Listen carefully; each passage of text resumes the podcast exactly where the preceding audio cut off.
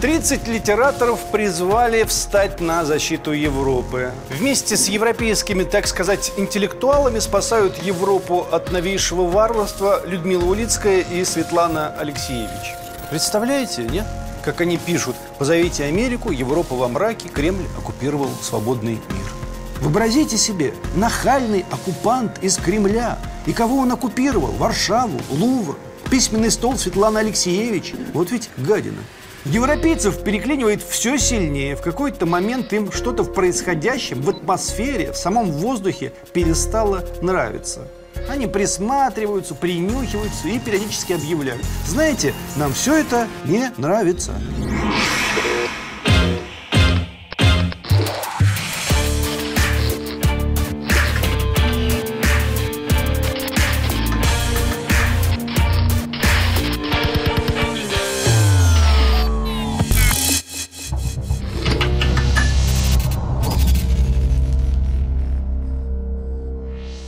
Зимой появилось так называемое «письмо 30». Про европейский манифест, как его называют, опубликовали французская газета «Либерасьон» и британская «Гардиан». 30 литераторов призвали встать на защиту Европы. Для нас письмо кажется любопытным еще и потому, что из 30 подписей, стоящих под письмом, две хорошо известные российскому читателю. Вместе с европейскими, так сказать, интеллектуалами спасают Европу от новейшего варварства Людмила Улицкая и Светлана Алексеевич. Пожалуй, два наиболее известных за пределами нашей страны автора, пишущих на русском языке. В основном признаем о трудных, а порой даже и варварских сторонах нашей местной жизни. Основными инициаторами данного открытого письма являются такие писатели, как Бернар Анри Леви, Милан Кундера, Салман Ружди. О некоторых из названных стоит сказать отдельно.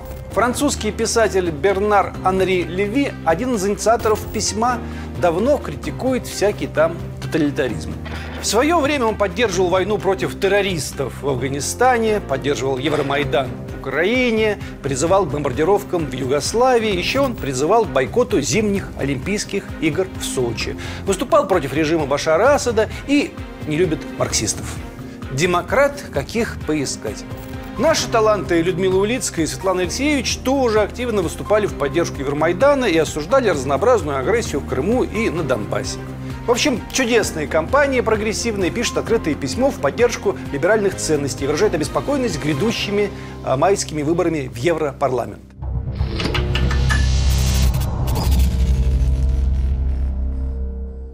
По мнению авторов, Европа стоит перед невиданным с 30-х годов прошлого века вызовом.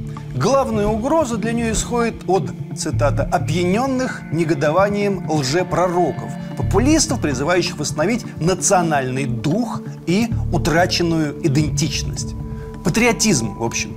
Судя по всему, этот самый патриотизм авторы письма на дух не переносят. Вся беда от него. Надо понимать, что там, где патриотизм, национальный дух и утраченная идентичность, там жуткая угроза, и с этим надо бороться заранее. Вернее, иногда надо, а иногда нет. Вот если на Украине, скажем, идет борьба за национальный дух и утраченную идентичность, то это хорошо, правильная борьба, ее надо поддержать. А если, скажем, Сербия выстает за свой национальный дух, то это плохая борьба, неправильная, ее надо разбомбить. И так все время. Некоторое время Европа действительно была опьянена ощущением своей непререкаемой правоты. И властители дум, подобные подписантам этого письма, да и сами эти подписанты, затягивали весьма разнообразное европейское население в квази-либеральный ценностный ряд, где якобы нет ни рас, ни идеологии, ни мальчиков, ни девочек, ни всей этой консервативной мишуры, а только свобода, свобода, свобода. И рынок еще – мы, конечно, немного утрируем, но, боже мой, как утрируют авторы этого прекрасного письма. Как они весело, бодро, непритязательно обобщают. Они прямо говорят, вот мы, мы хорошие, мы за добро, мы на стороне света, а с другой стороны там плохие. Их надо прогнать, они на стороне тьмы. При всем том, что речь идет, повторюсь, о демократической процедуре, выборах в Европарламент, на которых сторонники либеральных ценностей могут потерпеть сокрушительное поражение. Такое сокрушительное, что заранее уже кричат от возмущения. Я эту мелодию, эту интонацию отлично помню.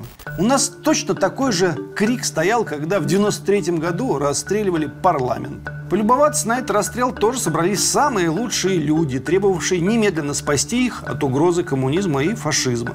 Лучшие люди любят эти понятия через запятую произносить. Это у них от большого ума, который даже в голове не помещается. Потом тот же самый крик стоял на выборах Бориса Ельцина в 1996 году. И аргументация была примерно та же самая. Зло грядет, зло и ужас. Давайте скорее спасемся сами, а всех плохих передушим. Но это те крики, которые мы в России слышали и слушали. На самом деле подобные спектакли были так или иначе разыграны во всех европейских странах в разные периоды когда хорошие люди требовали всего хорошего, а плохих под шумок загоняли под плинтус, а иногда еще дальше. Все вроде бы получилось, и несколько десятилетий подряд и лучшие люди, которым раздали кому по премии, кому по ордену, кому по букетику цветов, и главное, выгодоприобретатели были довольны. И продолжали гнуть свою линию и снимать свои сливки. Но потом обычных европейцев начало то здесь, то там переклинивать. Тут авторы письма правы. Опасаться есть чего. Европейцев переклинивает все сильнее. В какой-то момент им что-то в происходящем, в атмосфере, в самом воздухе перестало нравиться. Они присматриваются, принюхиваются и периодически объявляют. Знаете, нам все это не нравится. То странные итальянские манифестанты в количестве несколько сотен тысяч человек выйдут на улицу, требуя запретить однополым парам усыновлять детей то хмурые британские рабочие захотят выйти из Евросоюза, то французские желтые жилеты сообщат, что им не нравится их сверхтолерантный Макрон и вся его политика. То там, то здесь в Европе выползают на поверхность то недобитые коммунисты, то радикальные правые, желающие освободить страну от диктата международных финансовых корпораций, а заодно от мигрантов, которых они действительно, может быть, и не звали, да у них не спросил никто. Но авторы письма, они же демократы, они не могут сказать «Европа, ты сдурела». Так, напомним, наши демократы кричали, когда российский избиратель очень плохо голосовал за настоящих демократов, а понемногу начинал голосовать не пойми за кого. Поэтому авторы письма говорят, что невинных европейцев обманывают. Кто обманывает? Хакеры и кремлевские шпионы. А кто же? За Брекзитом в Англии, за желтыми жилетами, да вообще за всем подряд видны происки России. Ну, по сути, авторы письма отказывают европейцам в самостоятельном мышлении. Они считают, что это быдло европейское можно развести. Они только не понимают, почему Кремлю удается быдло обмануть, а им, таким умным, таким премированным, таким красивым, не удается. Цитируем. «Европа все более уязвима перед нахальным оккупантом из Кремля. Европа как идея разваливается у нас на глазах». Так пишут в письме. Вообразите себе, нахальный оккупант из Кремля. И кого он оккупировал? Варшаву, Лувр, письменный стол Светланы Алексеевич. Вот ведь гадина. Такое ощущение, что следующей фразой будет «давайте убьем медведя в его берлоге». Похоже, надо звать кого-то сильного на помощь из соседнего двора.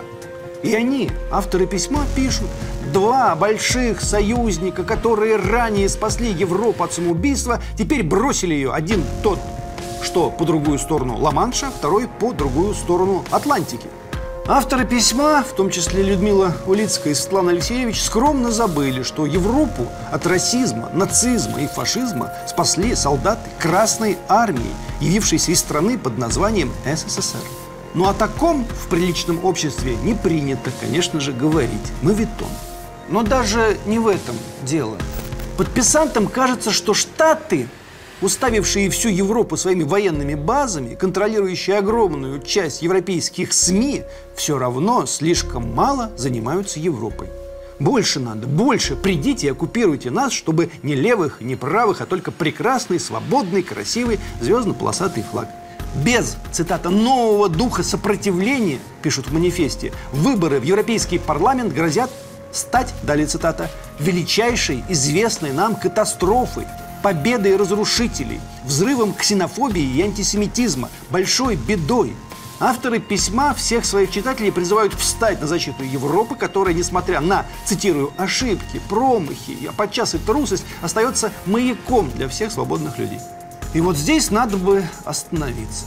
Вот здесь бы надо спросить у подписантов, ребята, секундочку, а что вы имеете в виду, когда говорите про ошибки и промахи? Может быть, вы имеете в виду, что Европа напрасно позволила раздавить Сербию? И сама, кстати, в этом поучаствовала. Что Европа напрасно позволила уничтожить главу суверенного государства Саддама Хусейна, убить Каддафи и едва не погубить Башара Асада что, наконец, напрасно Европа в лице некоторых своих политиков с таким восторгом прибежала приветствовать Киевский Майдан, приведший к гражданской войне и хаосу. Нет, нет, нет, едва ли подписанты это считают ошибками и промахами. Это они считают вполне обычной, нормальной, в сущности, понятной европейской практикой. Скорее всего, они вовсе не прочь, чтобы так шло дальше. По крайней мере, тогда они не протестовали. Потому что приватизированная этими личностями европейская цивилизация, европейское право и впредь должно использоваться точечно, вплоть до точечных бомбардировок, и избирательно, вплоть до избирательных убийств. Главное, чтобы магистральный цивилизационный путь был столь же нерушим, прям и парам-пам-пам. Подписанты уверяют, что, цитирую, «Европу атакуют лжепророки, опьяненные негодованием и призрачной возможностью оказаться в центре внимания». Господи, а вы сами так про себя не думаете? Что вы и есть лжепророки, опьяненные чем-то там – Вообще говоря, Западная Европа находится в процессе распада из-за внутренних проблем, которые объективно обусловлены противоречием между национальными интересами народов, входящих в Евросоюз, и наднациональными интересами международного финансового капитала, заинтересованного в получении сверхприбыли. Это ведь все ясно, как божий день. Но если такие вещи сказать в присутствии подписантов, они вас тут же сочтут дикарем. Мы и есть эти самые дикари. Даже не скрываемся.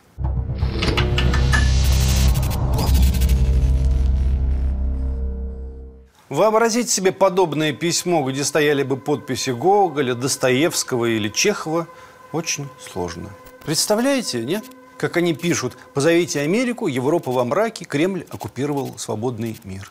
Или, на навскидку, другой пример – в рамках проекта Людмилы Улицкой «Другой, «Другое о других» в России трижды пересдавалась книжка «Семья у нас и у других», где, среди прочего, рассказывается о легализации однополых браков и об обычае африканского племени Азанды, где мужчины могут брать в жены мальчиков 12-20 лет. Ну, за эту книжку Николай Васильевич, Федор Михайлович или Антон Павлович, я прошу вас. Пусть они почитают, я хочу на них посмотреть.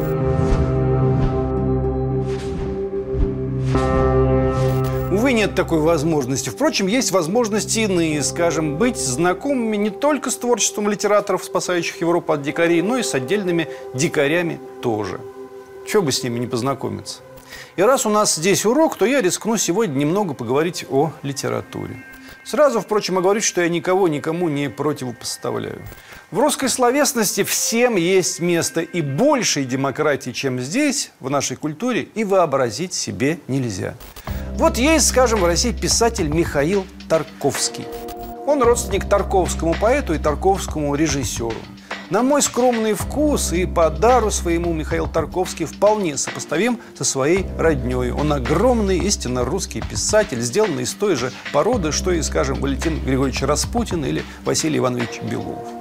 Однако в университетских программах его, в отличие от некоторых выше названных, не изучают и громких премий не вручают, и на иностранные языки не переводят, в приличные прогрессивные компании не зовут. Юбилей у него был не так давно, 60 лет. Государственные мужи его не поздравляли. Я, по крайней мере, не слышал. И с дарами к нему в поселок Бахта Красноярского края не торопились. У нас ведь дары носят обычно тем, кто от нашей национальной непроходимой варварской дурости съезжает в Европу и оттуда нас получает, как нам дальше жить. Этих мы премируем и в советы по культуре зовем, и заискивающе смотрим на них. А которые убегают в противоположную сторону, в глушь, вдаль лесную, эти нам без надобности. Чего их подмасливать? Они и так Отечество любят. Михаил Тарковский давно уже проживает вдалеке от европейских ценностей, а если точнее, напомню, в Красноярском крае. Когда оставил Москву и перебрался туда, там и прижился, потому что свой. Вот лично для меня это ощущение вот этого пространства огромного от Тихого океана до Балтики, как своего дома. Вот совершенно не важно, где ты живешь. Главное, что это твое. Это твоя земля, за которую ты в ответе. Вот я как-то ощущаю таким образом. Ему оттуда крах Европы разглядеть сложно, поэтому он куда больше заботится о своих селянах, соседях. Их и описывает. Тарковский описывает в повести «Полет совы» жизнь и быт и раздумья сельского учителя в наши с вами дни, вот сегодня. Непривычная тема, да? Мы как-то подзабыли, что такие темы в литературе бывают. Сельский учитель, боже ж ты мой. В этой повести нет ни одного банкира, ни одной рублевской жены, ни одного наркоторговца и ни одного нарика, страдающего по поводу своей порушенной жизни. Тоже нет. Нет ни одной криминальной или околокриминальной сволочи. Менеджеров нет, клерков нет, а есть только учителя, рыбаки, охотники и ученики сельские. Мальчишки и девчонки из красноярской деревни. Тарковский иногда заговаривается, иногда оступается из повести почти уже в очерк, но и это от последней честности, от бесконечной правдивости происходит. Когда Тарковский уже не может задержаться и прямо посреди художественного текста вдруг голосом автора обращается к своему герою. «Как же ты мне дорог, милый человек, сейчас брошу писать и пойду обниму тебя, ты же мой сосед». Но какие все-таки удивительные портреты рисует Тарковский. Ведь мы же, большинство из нас, этих людей уже которые десятилетия в глаза не видели. Нам их не показывают, нам о них не рассказывают, а они есть. Не хорошие, не плохие, а просто живые. И вот как, к примеру, герои Тарковского отвечают на вопрос о том, что такое патриотизм. Ну да, тот самый патриотизм, который так пугает европейских интеллектуалов. Ну то есть интеллектуалов, выдающих себя за европейцев. Слушаем одного из персонажей Тарковского, того самого сельского учителя. Цитирую. Патриотизм – это не так сложно. У меня ведь тоже была бабушка, коренная ангарка. Бабушка говорила, ранее все миром делали, а сейчас наразно. Еще она говорила, головизна. Так вот, патриотизм – это когда в твоей беспутной головизне все не наразно, не порось, а в жгут. Жгут плетенец. Когда чувствуешь Россию исключительно в совокупности всех ее прожилин, пространственных, военных, воспитательных и всяких разных. И пренебрежение хоть одной из этих жил грозит ампутацией России. Как бабушку тут не вспомнить? До чего народ заарный стал? Что хотим, то и оттяпываем. Вот стыдовыш-то где. Один. Не признаю языческую пору, только православную. Другой наоборот. Только языческую православие, иудейский ереся. Или еще не баша. Признаю Русь только до 17 -го года. Все, что опосля, не Русь. В чем беда такой оттяпки? Выделяешь идею путную на первый погляд, а забываешь о людях, о целых поколениях. Конец цитаты. Представьте себе этого учителя, который со своим православием и с язычеством тоже, с Русью до советской, но и советской тоже попал на суд к интеллектуалам вот этим вот из Европы. Да они его на части порвут. И от себя уже добавлю, пока мы тут сами порой пилим Русь, на ту, которая нам больше нравится, до 17 или после, православную или языческую, или какую угодно, определенные люди думают совсем о другом, чтобы искоренить всякий патриотизм, весь, целиком, чтобы только они ходили одетые в свои мультикультурные, толерантные, политкорректные ценности, а мы, срам прикрыв, стояли голые и не дергались лишний раз. Ну куда ты там полез лапой, холопская твоя морда? Да вот у меня тут дедовская ушанка, октябрятская звездочка, георгиевская ленточка, житие любимого святого, песню, которую пела мне мать. А ну-ка положь на место. Это, знаете ли, фашизмом попахивает. Или коммунизмом, без разницы. Стой на месте и не кривляйся. Сейчас прилетит наш союзник, он за тобой, гадина, присмотрит. А то дай тебе волю, тут же начнется ксенофобия и прочий ваш национальный дух. Впрочем, что я так разошелся? Русская литература – младшая сестра молитвы, учит быть сдержанным. Вот что пишет Тарковский в своей повести. Будем сдержанней.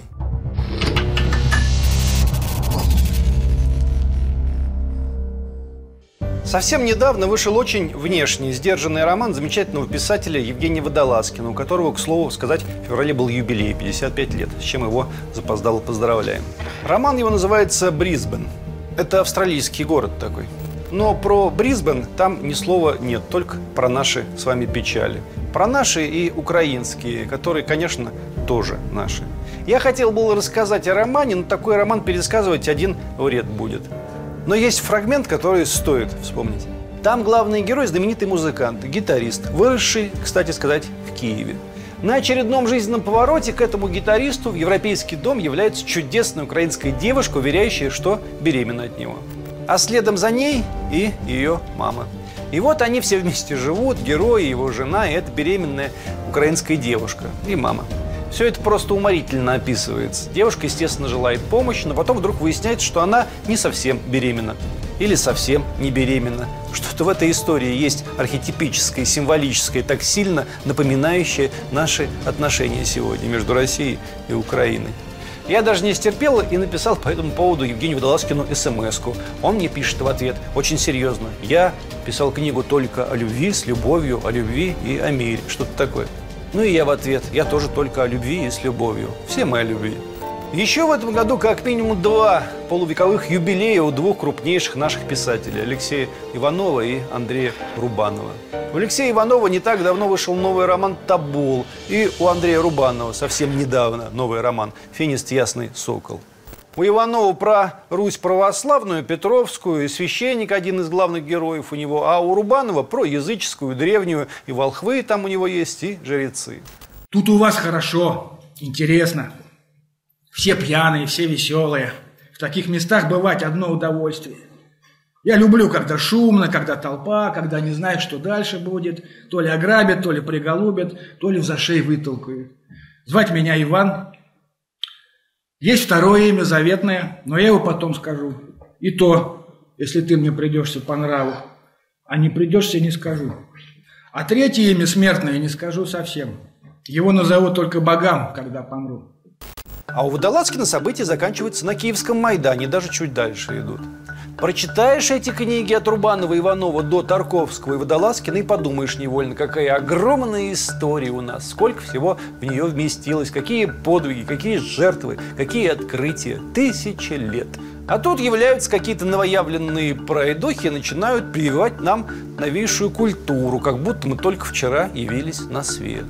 Между прочим, в упомянутом романе Табул Иванова есть такая мысль. Ее думает пленный швед в 1718 году, находясь в Сибири. Русские отделены от мира своими неимоверными расстояниями. Русская знать жмется к монарху-деспоту, а народ прикован к месту крепостным правом. У русских даже морей толком нет, чтобы плавать по свету. Они перемещаются лишь внутри своего круга жизни. Пусть и огромного, а всего того, что находится вне этого круга, они совершенно не знают. Но зато бурно фантазируют и сами же, как малые дети, безоговорочно верят в свои фантазии. Для внешнего мира у русских нет обыденности. Внешний мир для них всегда сказка. Теперь же все по-другому. Миллионы русских гуляют по всему миру. Несколько миллионов жили и работали во всех концах света. Сотни тысяч живут и ездят туда-сюда. Десятки миллионов бывали за пределами страны. Я, скажем, в Париже даже Михаил Тарковского увидел, не поверите. Он туда приезжал из Красноярска, озирался там чуть удивленно. В общем, из своего круга мы выехали и проехались по всем остальным кругам, как по самым крутым горкам. Мы приняли мировую музыку, литературу и массовую культуру в гигантских дозах и объемах. Демократические процедуры и огромное количество западнических иллюзий тоже приняли, насколько смогли. Но вообще говоря, смогли. И вот у наших лучших людей, у всех этих родителей прогресса была надежда на то, что русские станут иными вследствие всего этого. То есть растеряют все эти свои кондовые, дубовые, осиновые, березовые консервативные ценности. И примут те, что даже европейскими не являются, а навязываются нам в качестве европейских. А русские остались русскими. Ничего не изменилось. Если мне что-то вселяет надежду, то именно это. Но если вы, дорогие мои сограждане, будете больше хороших книжек читать, всем нам будет только лучше. Как минимум четыре книжки я в этой программе назвал. Что до настоящих европейских ценностей, то, не поверите, они совсем не изменяются и никакой угрозой нам не являются. Европейские ценности вполне себе весомо отражены в повести «Капитанская дочка», в романе Анны Каренина и в пьесе «На дне». И более того, в упомянутых вещах Водолазкина, Иванова, Тарковского и Рубанова тоже. Только проходимцам, вернее, что ты, прогрессистам про это не говорите. Их, в конце концов, кормят за то, чтобы они навязывали нам свой порченный товар. Не покупайтесь.